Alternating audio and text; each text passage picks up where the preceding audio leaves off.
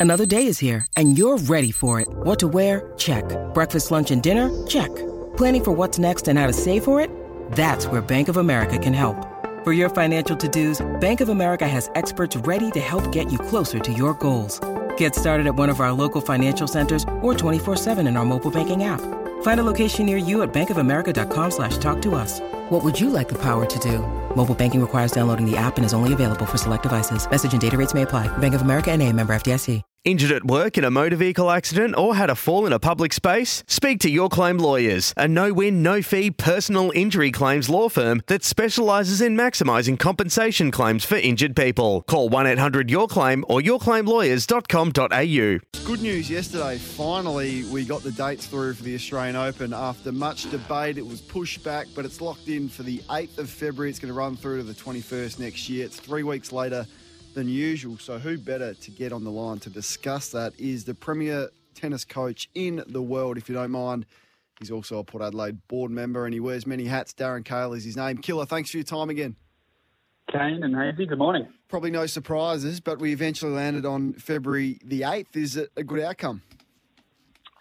Yeah, I think so.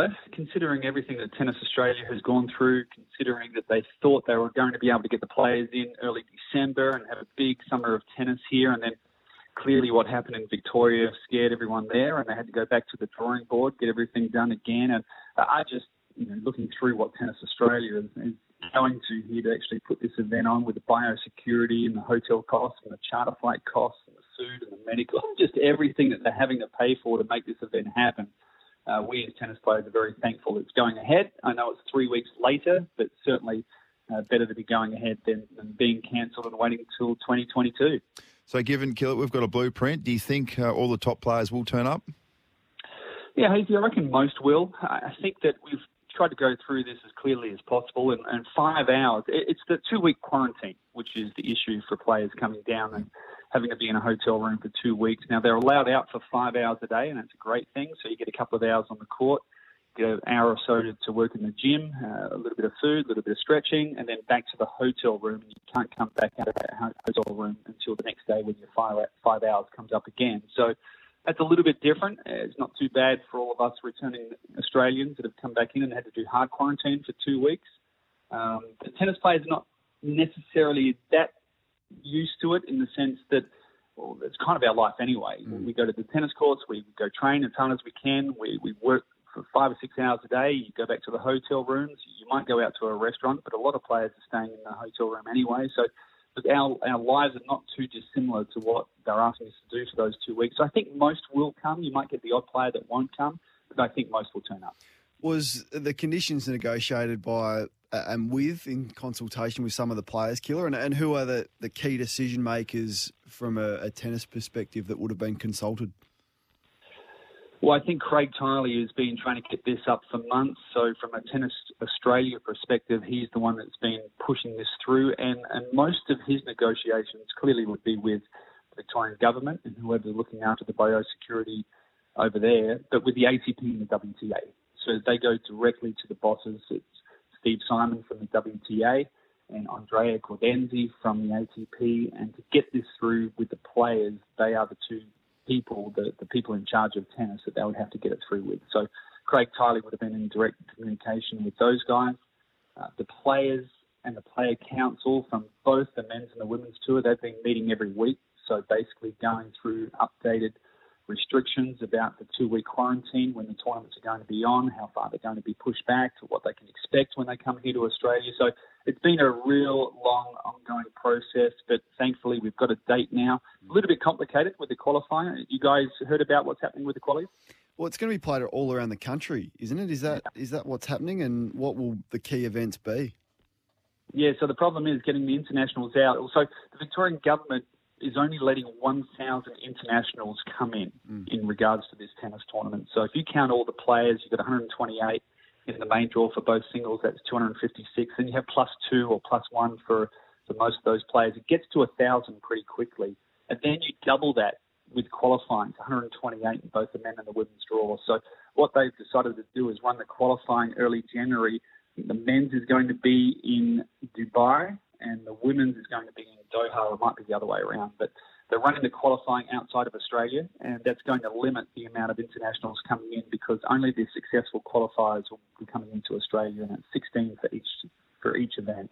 Sounds pretty reasonable. Uh, we know some players like to travel with a large entourage, some just happy with their coach and perhaps a physio. What will the restrictions be on the travelling parties for each players? Is there a cap on that? Yeah, so it's come out that it's plus two for the top 10 players, I believe, or the seeded players, top uh, plus two. And for the rest of the main draw, it's plus one. And then doubles is a little bit the same as well. But there are going to be some exemptions, and, and kids, players that have families and small children will be exempt from that.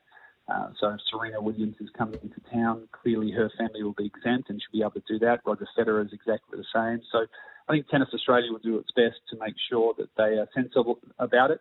But you know, if you're ranked 50 in the world and hoping to bring your mother and your father and a friend and a coach and a physio, that's not going to happen clearly. So Australian Open previous years has always been a great destination event. So a lot of the players do turn up with really large entourages.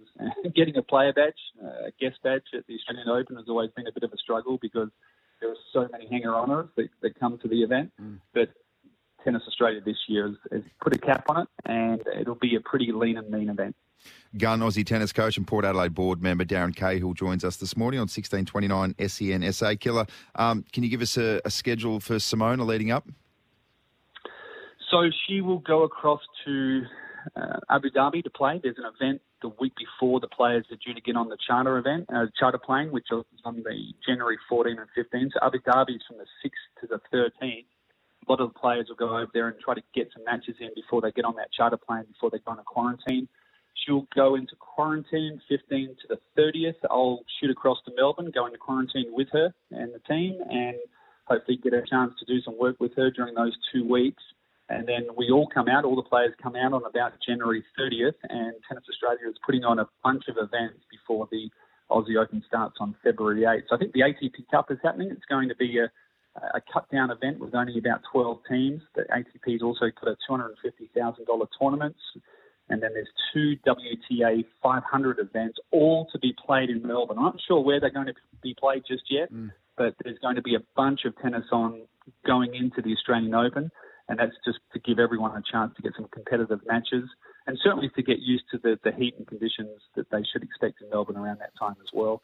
And then, of course, the Aussie Open starts February 8th the uh, Australian Open being the first Grand Slam of the year, do you think the other majors will take a, a, keen interest on how the Aussies handle it, and will they follow suit for the for the rest of the tournaments across the year?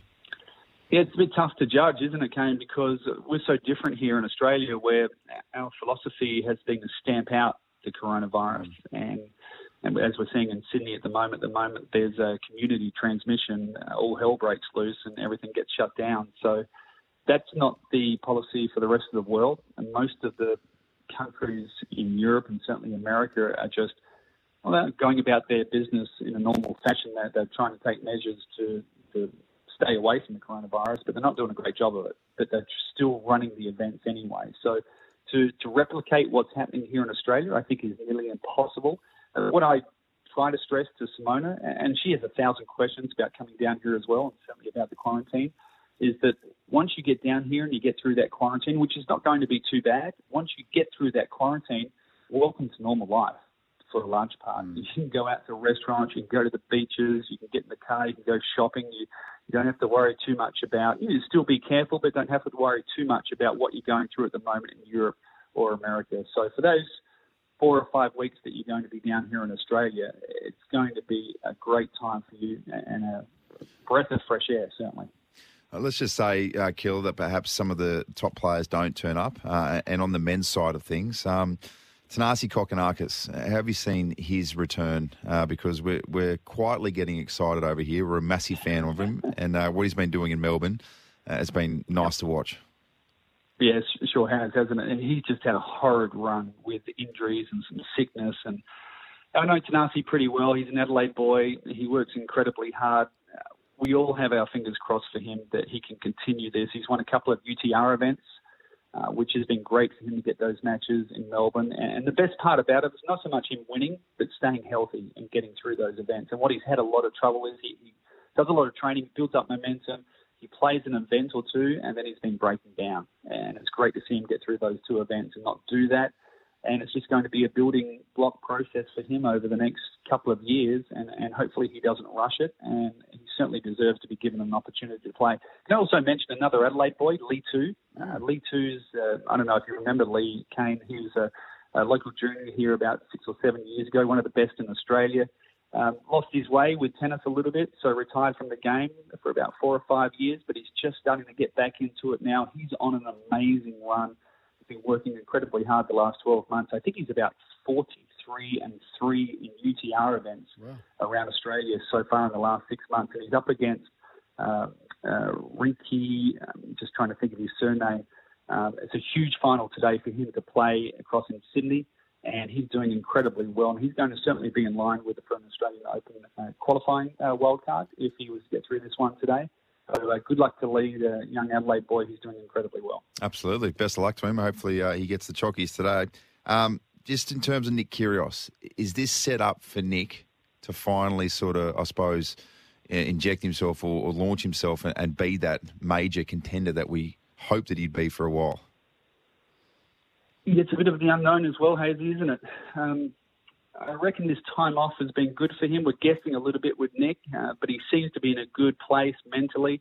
Uh, looks like he's doing a bunch of hard work. We had another young Adelaide boy that went across to Canberra and did some training with him for a couple of weeks and spoke glowingly about how much that Nick gave him feedback and, included him in the practice and worked incredibly hard it looks like he's been doing a little more work off the court as well. And so I think to just really get those batteries all charged up again, uh, reinvigorate himself with the love of the game, and find his reason for playing. And it looks like he's doing a little more charity work as well.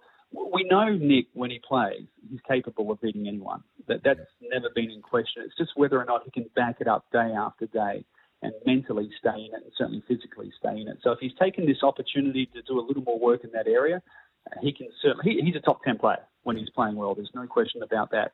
But to be top 10, you've got to commit yourself week in, week out. Hopefully he's ready to do that. Roger Federer, perhaps for the first time, raised concerns whether he's he's finished, Killer, with his comments about his knee, and he's hoping to get right for 2021, but no guarantees. Um, do you think he'll get back? I don't think we'll see him at the Australian Open. Yeah, it'd be disappointing if we didn't see him down here. I, I saw that where he just mentioned that the three weeks of the Australian Open's done him a favour. The delay of the Aussie Open's done him a favour, favour because he's not quite sure if he's going to be ready to come down, but still hoping to play in 2021. But it's the first time you've really heard him talk a little bit negatively about how his rehab's been coming along. So fingers crossed he does come down here. But it's got to be getting harder for him now. What he's accomplished in the last five or six years. So forget about the rest of his career, but what he's done in the last five or six years has been remarkable considering his age and the way that he's been able to look after his body and stay healthy and stay fit and still compete at that level and put himself in for a chance to win majors. Uh, a remarkable athlete and certainly followed now by Novak and Rafa and what those guys are doing as well. So we can only hope, Kane, that mm. he comes down here to Australia and if he doesn't, that he takes his time to get himself healthy and fit and we see a little more of Federer in 2021. Uh, just on some footy uh, before we let you go, Killer, and uh, obviously on the board. So important that you get attract sponsors and things like that. Third major sponsor on board for the first time in the club's history with KFC. It's a great result. Yeah. What about Hamish Hartlett on the drums? Yeah. Enjoy that? Not Good bad. Too. And uh, Kochie and Kenny acting in the car didn't mind that either. now the boys down there have been doing a great job and, and the football department, everybody can see what they did in 2020 and we give them a pat on the back. And, and certainly the club itself has been working really hard to uh, attract sponsorship. And it's not easy being at Alberton as well and being a suburban club. And I think that's also part of the reason why, even though the China venture this year was being put on hold, that trying to think outside the box and think bigger than a suburban club. And it's been really important for us to do that, to put ourselves on the map in the AFL and to attract sponsors like KFC and GFG and MG. So uh, we, we have lots of initials everywhere, don't we, for our sponsorship at the moment? But yeah, we welcome KFC to the family. I think it's going to be a great relationship. It's five years, which is a little bit unusual wow. for a major sponsor, and, and we thank them for doing that and committing to Port Adelaide, and we're looking forward to it. Well, good on you, mate. Thank you for your contribution to our show this year. It's been outstanding, always insightful. Have a have a great Christmas, and look forward to hopefully a, a more normal calendar of tennis next year. Yeah, beauty guys. Merry Christmas and have a great 2021. Want to witness the world's biggest football game? Head to iCanWin.com.au, predict Australia's score with a crystal ball, and it could be you and a friend at the FIFA World Cup Qatar 2022 semi finals, all thanks to McDonald's. Maccas, together and loving it. TNCs apply.